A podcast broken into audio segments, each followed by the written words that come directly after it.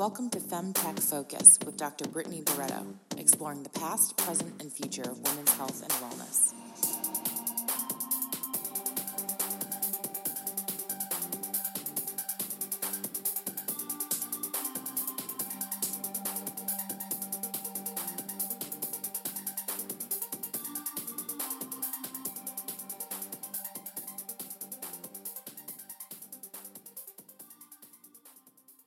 To the Femtech Focus podcast, where we have meaningful and provocative conversations with femtech experts. These academics, doctors, and innovators tell us about the past, present, and future of women's health and wellness. I'm your host, Dr. Brittany Barreto, and today we interview Kerry Costello, co founder and COO, and Rachel Babcock, a researcher, both at HeadCheck Health. As you know, we don't always talk about periods, vaginas, and boobs on this show, although I do love it. We also talk about things that disproportionately and differently affect women. And today we are talking about concussions. Why concussions? Because the rates of concussions are higher in women. The symptoms in women are more severe than in men, and it takes longer for women to recover from a concussion than men. HeadCheck is a startup that is working towards building a better concussion diagnostic test for use on the sidelines of sports activities. I love the brain I value my brain, and I am really excited to hear what they have to tell us about the lady brain. Enjoy! Hey, ladies, Kerry, Rebecca, welcome to the show. Hi. Hi. Thanks so much for having us. We're yes, excited to be here. So excited to have both of you. We don't normally have two people, three people on, but I'm excited to have a party, a femtech party. Absolutely, me too. Are you both in Canada? Yes, different yes. sides of the country. Oh, yes. one of you is on the east, one's on the west. Yep, yep. I'm uh, I'm based in Toronto. Toronto, and I'm in Vancouver. Do is there a lot of Canadians in the middle? I feel like I only know Canadians from those two sides. yes, there yeah, are. Absolutely. Okay, I think they migrate. Okay if you live in the middle of Canada, reach out to us. I want to hear from you. Um, we do have a lot of Canadian listeners, so that's exciting. Um, well, yeah, absolutely. I'm really excited to talk about this topic. We're going to be talking about concussions, which, you know, y'all reached out to me and said, hey, you know, we think this might be an interesting topic. And honestly, when I, I was like, oh no, this is a women's health and wellness. And you guys said, you know, well, women actually experience concussions differently. So I am really, really interested to hear some of the science behind that. I think our listeners are going to love that too. Uh, we love, you know, femtech for us is anything that solely, disproportionately, or differently affects women. And so, you know, concussions happen to all genders, but I'm excited to hear today a little bit how it might be different for women.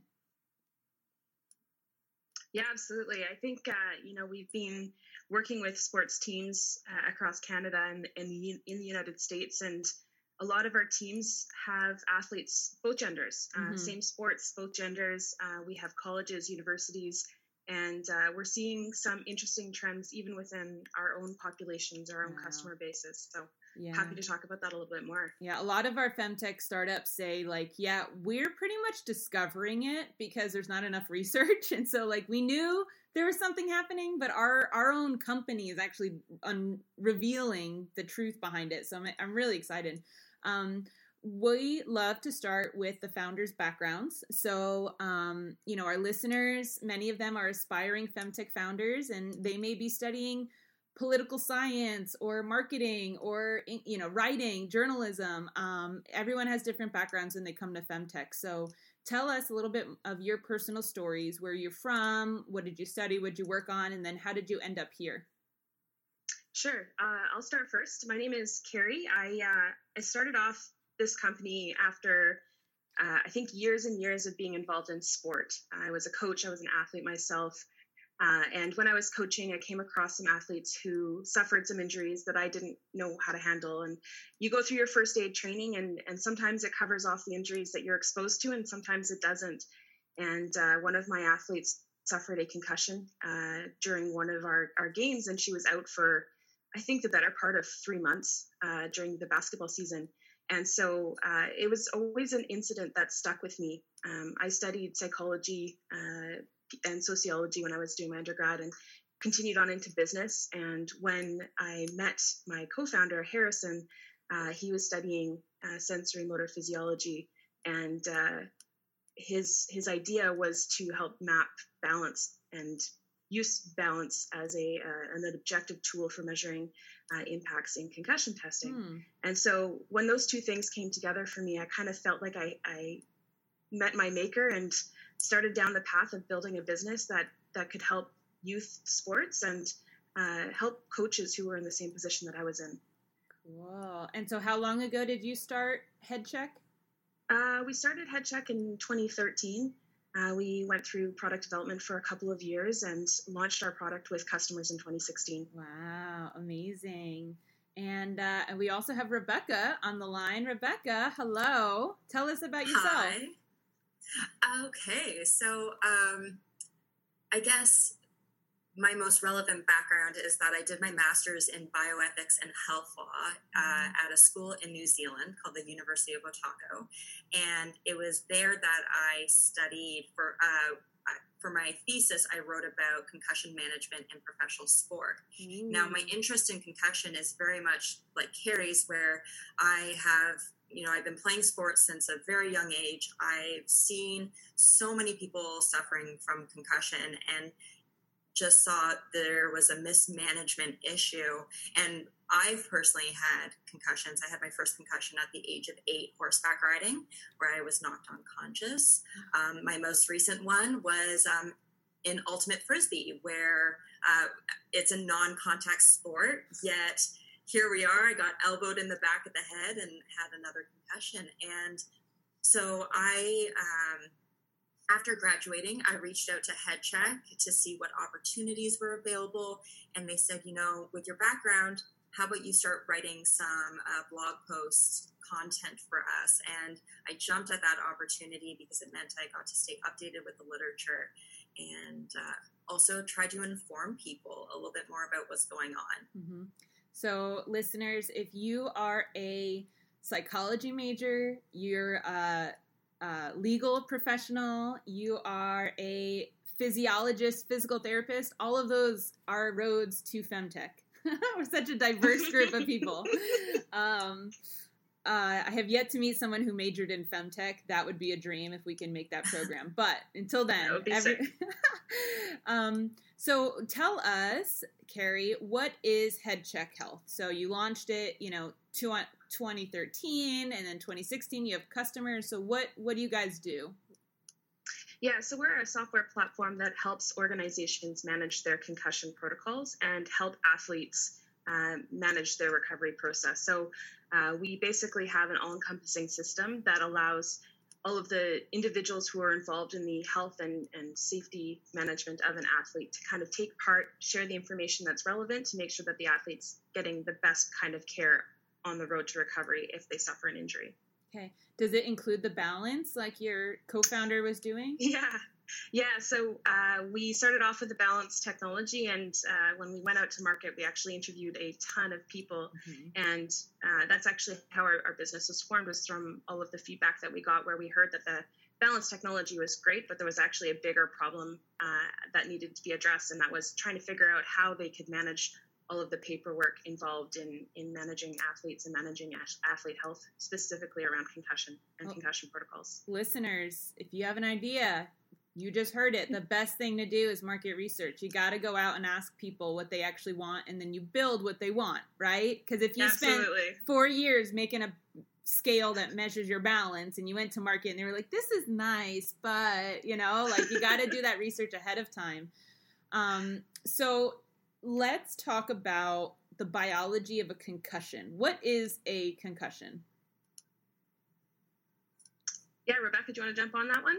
Sure. So, in very simple terms, uh, concussion happens when a person receives a, uh, an impact to the head or the body. It doesn't have to strictly be the head. What? And your brain moves within the skull.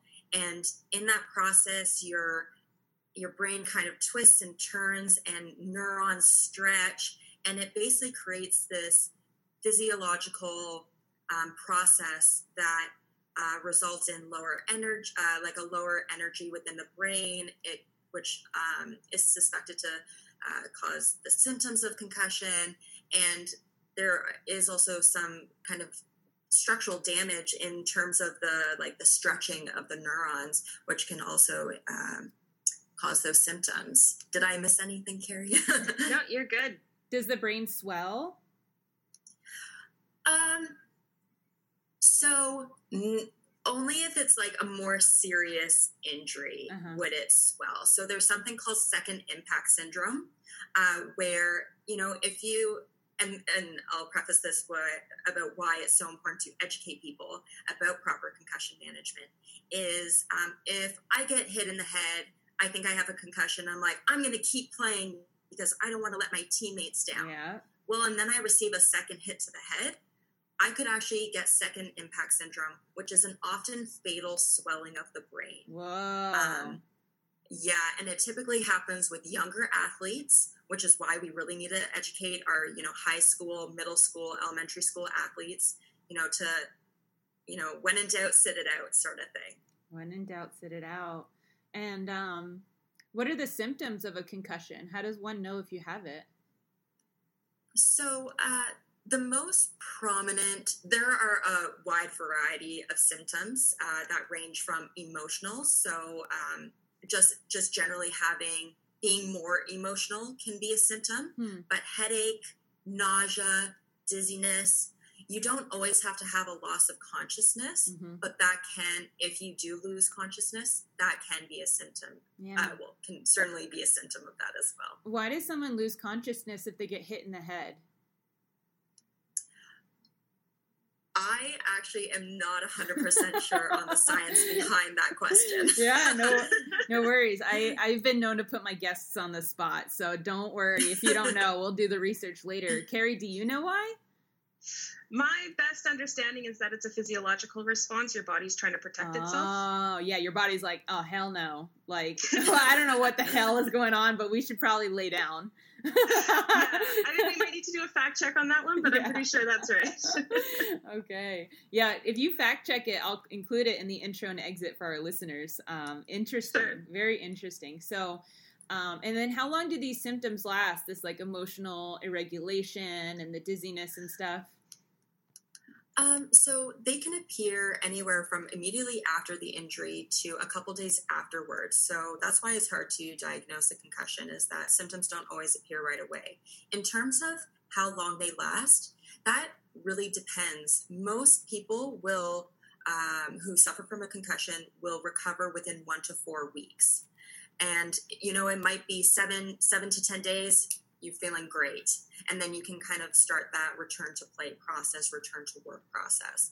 There are some, though, who, um, there are some concussed athletes who, you know, their symptoms last a lot longer than, than four weeks, and that's called post concussive syndrome. Oh. And that often requires a little bit more detailed treatment where you're going to see a concussion expert Mm. and they'll refer you to people who will help you with the specific issues you're Mhm. having. What is the treatment for concussions?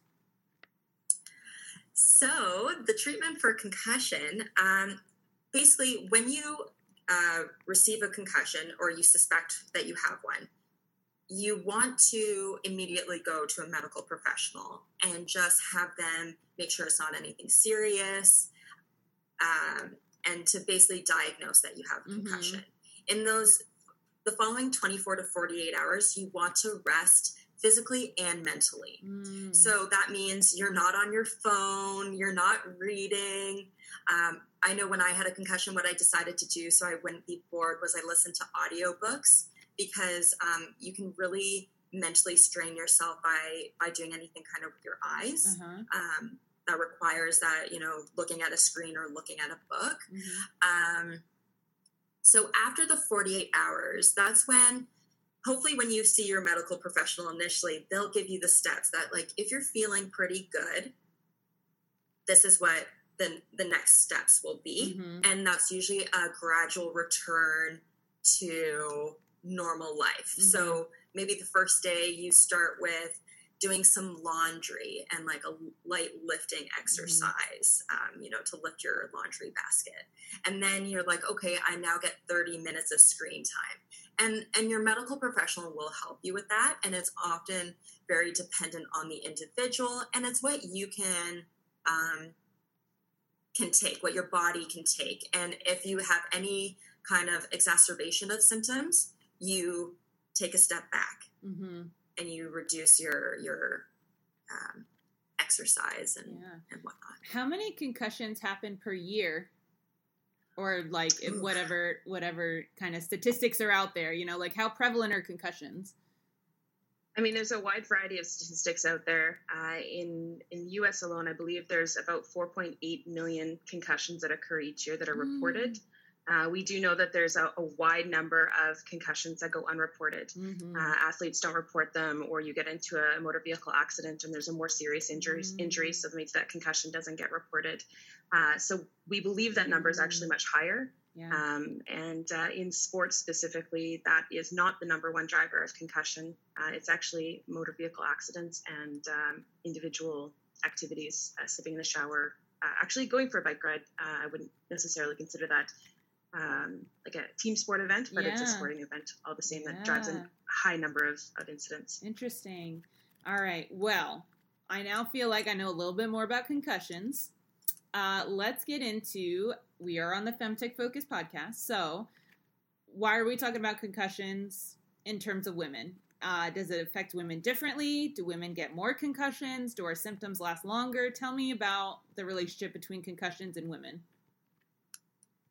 Yeah, I mean, starting the conversation off, I, I, think I would like to preface the conversation by saying what we know right now is is very different from what we knew 20 years ago when the research was um, a little bit more directed towards the collegiate male football player, and that was sort of the the most common oh uh, yeah that was we know all about research. that so, at Femtech Focus. Yeah, all the standards are based absolutely. on a white man, so not we are not surprised. We are not surprised yeah. that we are re-researching things we've already researched because all the data is based on white men. So, yep, we're all we're on the same page, and we're annoyed, but we're here. you know what? I think it's a great place to start. You've got to you've got to have a, a, sort of a base case in order yeah. to build your your knowledge base. And they started expanding all the sports, and then they started looking at, at gender specific focus. And I think, um, as Rebecca will probably mention in, in a in a moment um, concussion rates among women um, are are higher. Uh, mm. When you look at same sports, concussion rates are higher. Um, women are more likely to have a reported incident or reported injury. And uh, uh, without taking away all of Rebecca's thunder, I believe it also takes them longer to recover. So, uh, Rebecca, I know you've been doing a ton of research in this area. Um, might be uh, maybe you can add some color to what I've what I've said there. Yes. So um, I 100% agree with you, Kerry. We have this background of knowledge that's so useful, but really only to a subset of our population. Mm-hmm. And and fortunately, uh, research on women, on females with concussion is increasing dramatically. And uh, a recent blog post that I wrote was based on actually a, a study in uh, published in 2003, so almost 20 years ago. So this research isn't new. What we're finding isn't new, but it's coming to the forefront because someone has decided that this is now important, which mm-hmm. is great. So, uh, Kerry, you've mentioned the the three top things. Uh, you know, women often have um, a higher injury rate. So, in one study, it was almost two times as many uh, concussions with uh, females than with males. Mm. You also have uh, females having more severe symptoms.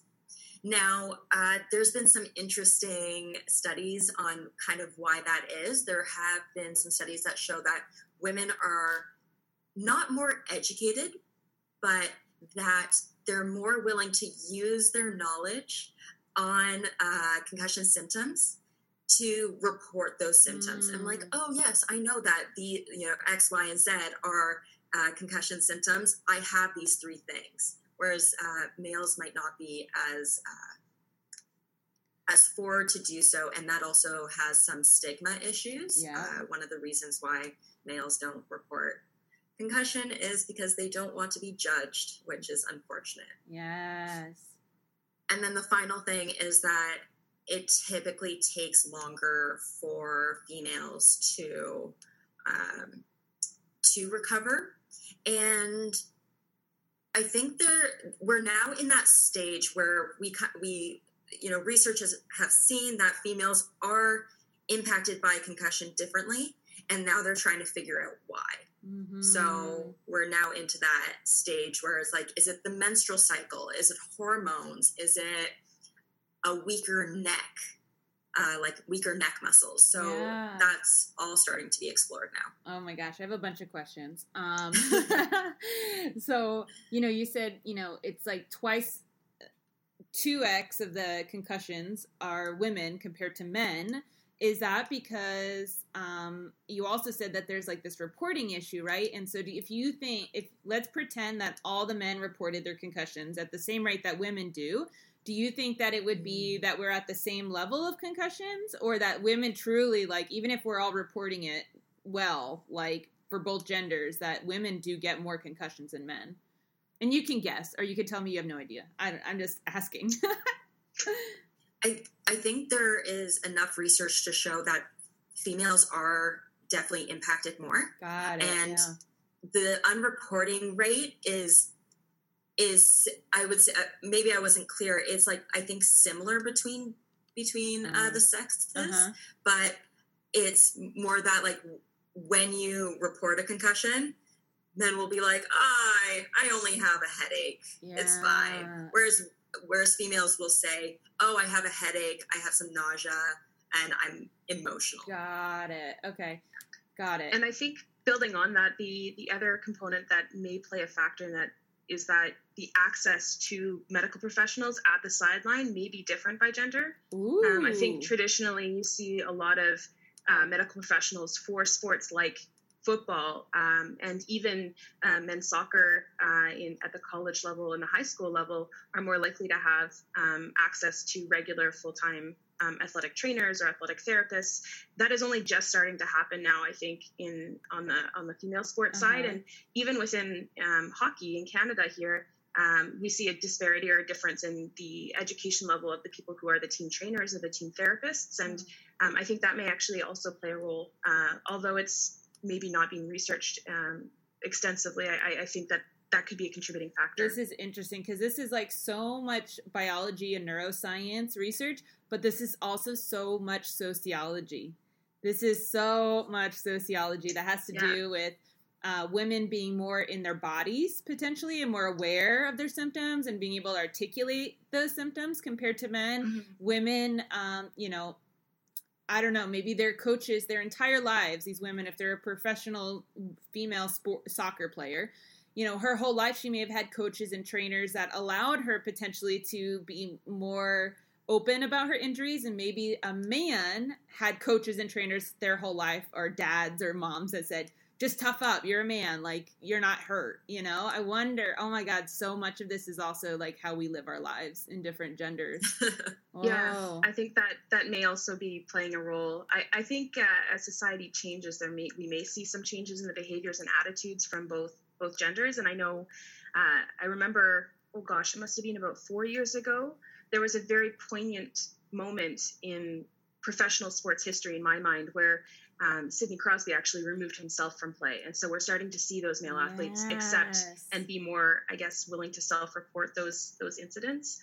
Um, but it's going to take a social change to make it all happen, and That's uh, for the betterment of the athletes. Definitely. There's been several documentaries on Netflix of um, different football players with I forget the acronym. Is it ICE? Am I saying that wrong? Which what is the acronym of like you have a lot of concussions and there and it affects Yes. your long term behavior? so it's called CTE, CTE. chronic traumatic encephalopathy. I don't know where I got ice from. I don't know where I got it. CTE, yeah. wow. Tell me more about that. What is? CTE? Yeah, so uh, CTE uh, is basically a, a chronic condition that we are currently seeing with uh, typically pro football players, hockey players, and some soccer players. But again, the focus has been on these male professional athletes. Mm-hmm. Um, it's actually kind of uh, an example you can point to where, like, oh, we're only focusing on male athletes at this yeah. point. Um, and basically, it is a neurodegenerative condition mm-hmm. where it's not necessarily because you've had too many concussions. It's possible that it's just the subconcussive impacts uh, that are basically causing your your brain to degenerate, and it has a bunch of symptoms. Uh, very briefly, so um, like Alzheimer's or dementia of any kind, mm-hmm. anger issues or emotional issues. Uh, ALS, memory, mm. just you know, it's it's not a good thing. And basically, what we've seen with the the football players and the hockey players and and whatnot is that it does happen at quite a young age, where you know normally dementia hits you a little bit later on in life. This is mm-hmm. happening to 50, 60, 50 or 60 year olds. Yeah interesting. You know we we know that women get alzheimer's more than men and for many years we've always just said well women live longer. And someone finally ran the numbers and they were like mm, it doesn't add up. Even when women live longer you know like the fact that out of three two two out of three you know people with alzheimer's are women like that's not it doesn't add up. So um, I I can imagine that even if we get the the social stigma straightened out and men are allowed to say that they're not well, you know, and their, you know, environment is encouraging them to take it easy and report and all that stuff. Um, that it is truly that women's brains, you know, are different. We're different um, because mm-hmm. obviously we, there's these other brain things, uh, brain health things that affect women's brains differently than men's brains. Absolutely. Absolutely. It's going to be interesting to see what happens over the next couple of years. I know um, with the focus on CTE from about 2009, 2011 onward, mm-hmm. um, I think we've seen quite a lot of media coverage around that. That's really helped drive education for um, a lot of uh, families and sort of the common person, as it were, as it were, people who were not necessarily exposed to concussions before, or who didn't know to take it as seriously as maybe yes. we are now. Yes. Um, and I think we're also starting to see, um, with the proliferation of this content, the equality or the drive towards equality of women in sport and also the women uh, research on women in sport. Um, and we're seeing things, trends that are happening. I, I think actually, uh, even within the the CTE community, there's actually female athletes now donating their brains in future oh, um, to to the research, so that we can do some research on on female brains when when the time comes. And um, it's one of those research studies you have to do after you've passed. Yeah. So uh, they're donating it in advance uh, yeah. uh, with the hope of a long lifespan and hopefully no Alzheimer's. well, I, I, have donated my brain. Yeah. Oh my awesome. god, so cool! Oh my god, how do I sign up for that? Uh, there's a couple of different ways. I think um, there's a couple concussion uh, foundations that you can uh-huh. participate with. Uh, there's also, uh, of course, your organ organ donation. Um, will that qualify is, me? Because I'm an organ donor. So will that qualify my brains going to research too? You can specify organs to go to certain areas. Yes. Cool. Yeah. At I'm, least in Canada. I actually don't know how it works in the States. You know what? I wouldn't be surprised if we totally messed that up. So um, I'm going to check it out. And who knows? Maybe if I live really, really long, I'll just go to Canada to make sure that the brain goes to the right place. Come on um, up. uh, what's women, because with CTE and concussions, I think ice hockey for men, I think American football, right? Um, what are the women's sports that where they could potentially be getting CTE? Is what high contact sports women get most of their concussions in? Um, so that would be women's soccer has quite high high uh, concussion oh. rates. Women's basketball, uh, which is surprising, I don't know. Um, and then I would not enough research has been done on this from what I can tell, but I would say women's rugby would mm. be probably the highest one for that uh, CTE risk because yeah. you might not be getting concussions, but you're definitely having that impact when that you're tackling. Constant impact, yeah. I'm going to pitch. I think I also read that um, female lacrosse also has really really lacrosse. high rates. Uh, they have a higher likelihood to suffer a concussion in a game than men playing lacrosse. Wow. Why is that? Field hockey as well. Do you think women are like? Are we actually more aggressive, or like what's up with that? bias answer from playing basketball against guys versus girls. Yeah, I think we're a little bit yes. more fierce, uh, you know, with our bodies. We've got the hip checks going on and whatnot. Oh my goodness. Yes. Biased answer though, fully biased answer. Yeah. what do you think? I mean, you played sports growing up, right? I mean, I so I played field hockey because I was way too aggressive for basketball. I always fouled out. They were like, "Brittany, you need to stop hitting people. Like that's not how you play basketball." so I found field hockey and found my found my you know my spot. But um, I actually got a concussion playing softball. I was, uh, you know, we were warming up and it was high school and passing the ball back and forth, and I wasn't paying attention. I thought my partner wasn't going to throw it. She threw it, hit my eye um, and it was like I was really confused and like lightheaded and high for like 30 minutes. And um, then I had this really bad black eye. And, uh, you know, I don't remember if they diagnosed me with a concussion or not, which probably means they did. Uh, so, you know. Yes. I think that's uh, one of the reasons why I'm so excited about where I want to see HeadCheck go. Uh, I think, you know, when you're dealing with athletes who have concussion, regardless of gender, there's always that potential that they aren't aware of what their next yes. step is supposed to be or what they can or can't do, whether they should take more naps or take yes. less naps because they're feeling more fatigued. And I'd like to be able to provide something that allows them or gives them the tools that they need in order to know where they are at, what they need to do next, what they can and can't do, um, and make it more accessible for everybody mm. who's trying to help take care of them so that they can communicate so that if a diagnosis does happen, there's a record of it. Yeah. And then four years later, if unfortunately, you know, you suffer another concussion playing ultimate frisbee, then you have um, a record of what happened last time, what symptoms you were experiencing, and, and how that plays a, a role in your uh, current situation, and if there's maybe any confounding variables that that impact that. Yeah, luckily podcasting is a pretty safe uh, profession, so not on wood there. um, uh, putting you on the spot here. Quick question. You know, concussion in my mind is like a minor form of a brain injury, right? And but when it comes to traumatic brain injury, so like real deal, like brain is swollen, there's damage. Do we know any statistics around if that women have longer recovery times for traumatic brain injuries? I know I'm putting you on the spot here, but just wondering.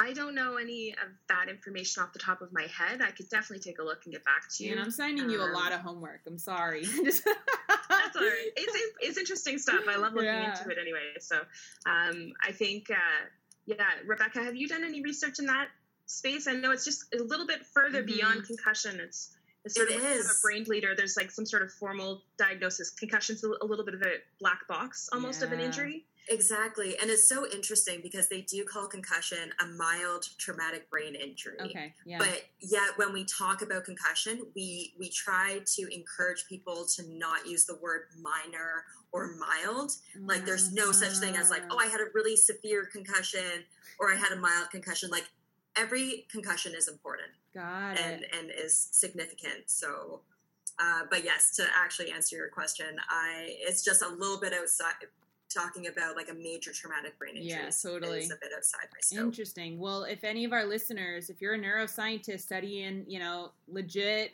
traumatic brain injuries, hit us up. We are interested in women's brains, uh, you know, that get rattled around. We want to know. How can we help women recover from uh, TBIs? Um, what is the future for HeadCheck Health? What's what are some of your future goals?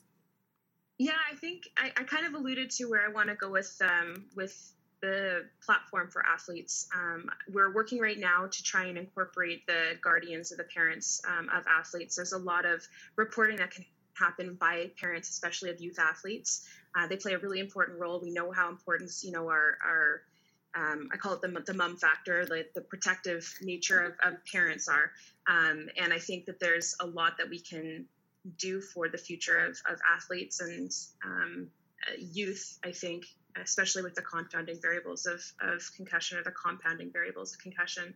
Uh, we want to make a tool easier for clinicians really at the end of the day. And so we're going to do whatever we can to make this whole process a little bit easier for everybody involved whether it's an athlete or a guardian or a clinician um, one of the trainers at the sideline or even the coach um, who maybe won't have the medical training because it's not covered in their first aid training but uh, will have access to the tools and then through the system maybe have access to the clinicians that they need access to.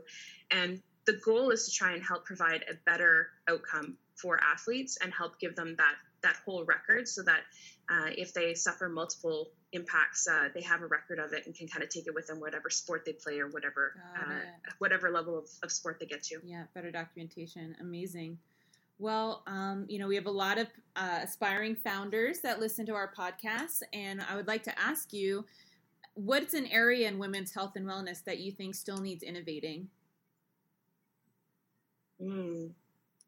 I've seen some really cool tech in um, this is, so different from concussion, but pelvic floor training. Uh-huh, I've yeah. seen a lot of really cool tech in that in that space recently, um, just through the network. And you know, I, I think uh, being a female founder, you you get to know a lot of other female founders. So that's mm. that's an area that I think I'd like to see a little bit more work in because I, I know of a lot of people who suffer from um, issues, particularly after after pregnancy. Yeah, in um, sports, so especially, right? Because that's what we always yeah. hear about is we mostly hear about like you know not professional sports people having a baby and then they can't do jumping jacks anymore without peeing themselves. But i can imagine that's legit inconvenient when your job is to do jumping jacks right that's your profession. yeah, you're there's, paid to do jumping huge, jacks yeah huge trend of of um, mothers in sports and sort of being a mother and playing professional sport. I think um, last year, there was a huge article about uh, a, a, soccer player in the NWSL who had their child basically at the sideline um, after a game, and uh, she was yeah. It's I'll find it and flip it over to you. It's a really interesting article, and it's sort of like the whole perspective around um, moms in sport. I think that's going to be a trend moving forward. So it'll it'll be interesting yes. to keep an eye on that for sure. Whoa, that sounds like I don't know what position she was playing if she was that pregnant. no, no, no. She had the baby with her. She wasn't oh, pregnant when she was oh, playing. Yeah, oh my yeah. gosh, I totally heard. I heard you say. I heard nine month pregnant woman and the oh. game finished and she gave birth. That's what I heard. no, so apparently I am just a total dreamer here. Fantasy land. Okay, got it, got it, got it. She had the no, baby. but there. I think there's like social acceptance around yes. you can be a professional athlete and you can be a mom to a, a young child yeah. and you can do both things successfully. Yeah. And I think that is a um, a positive movement. Absolutely. Um, and what do you think the femtech as it femtech industry as a whole needs the most right now in order to be successful? Hmm, that's a really good question. I think, uh, you know, given given the circumstances of our economy right now, I think uh, giving the voices uh, or the the voice to uh, female founders and particularly female health tech founders. I think mm-hmm. that's that's something that I'd like to see more of. Um, and I think by getting that the voice up we're going to see increased opportunities for people who want to join female led organizations, um, female investment, and hopefully uh, in future female investors. Mm-hmm. Um, I think it's sort of a cyclical event or a cyclical series of, of, events that need to happen in order to see the whole industry bloom. But yep. I think we're starting down the right path and we just need to do more of it. Yes. Oh, I love it. Well, thank you, ladies, so much for this super interesting talk today. Wow, I learned a lot about concussions. My listeners know I'm literally learning on record with them. So thank you so much for what you do and, and thanks for the lesson today. Thanks for having us. It was exciting to be here and uh, I look forward to hearing all the things that come of this mm-hmm. afterwards. Thank you. Thank all you right. so much. Thank you for listening to my interview with Kerry Costello, co founder and COO, and Rachel Babcock, a researcher at HeadCheck Health. I think this is a really interesting episode because, in my opinion, sounds like the science is, still needs to be done if women truly have more concussions, truly have worse symptoms, and truly take longer to recover. Or is this a societal issue where men are told to brush off injuries and are less in tune with their bodies, which is then skewing the medical data. I want to hear what y'all think about this. Are any of you researchers in this space? Are any of you students that want to go into studying neurobiology of female concussions? Or do we have some psychologists or sociologists that listen that have an input on this discussion? Well, join our virtual community and let's start it. You can join the network through our website, femtechfocus.org. Another way to chat with the Femtech Focus team and the Femtech community is by attending our Tuesday night listening parties. This Tuesday, tomorrow, at 7 p.m. Eastern, 4 p.m. Pacific, we're listening to the episode with Kimberly Seals Allers, which is on Black women's health inequality. It's a really heavy and powerful episode. You will not want to miss it. Alrighty, Fem fans, if you love our content, then please consider donating to Femtech Focus, which is a nonprofit organization. We still have our Giving Tuesday campaign running on our website through the end of the year. Your contributions go directly to helping us elevate the femtech industry. You can also support the show by sharing it with a friend, subscribing, and leaving a positive review. Last week, we actually had 400 new subscribers in seven days. So I know y'all are sharing it like crazy, and I appreciate it. To stay up to date on Femtech news and events, follow us on social at Femtech Focus, subscribe to our newsletter, and join our virtual community at femtechfocus.org. And until next time, keep innovating because improving women's health and wellness improves everyone's health and wellness.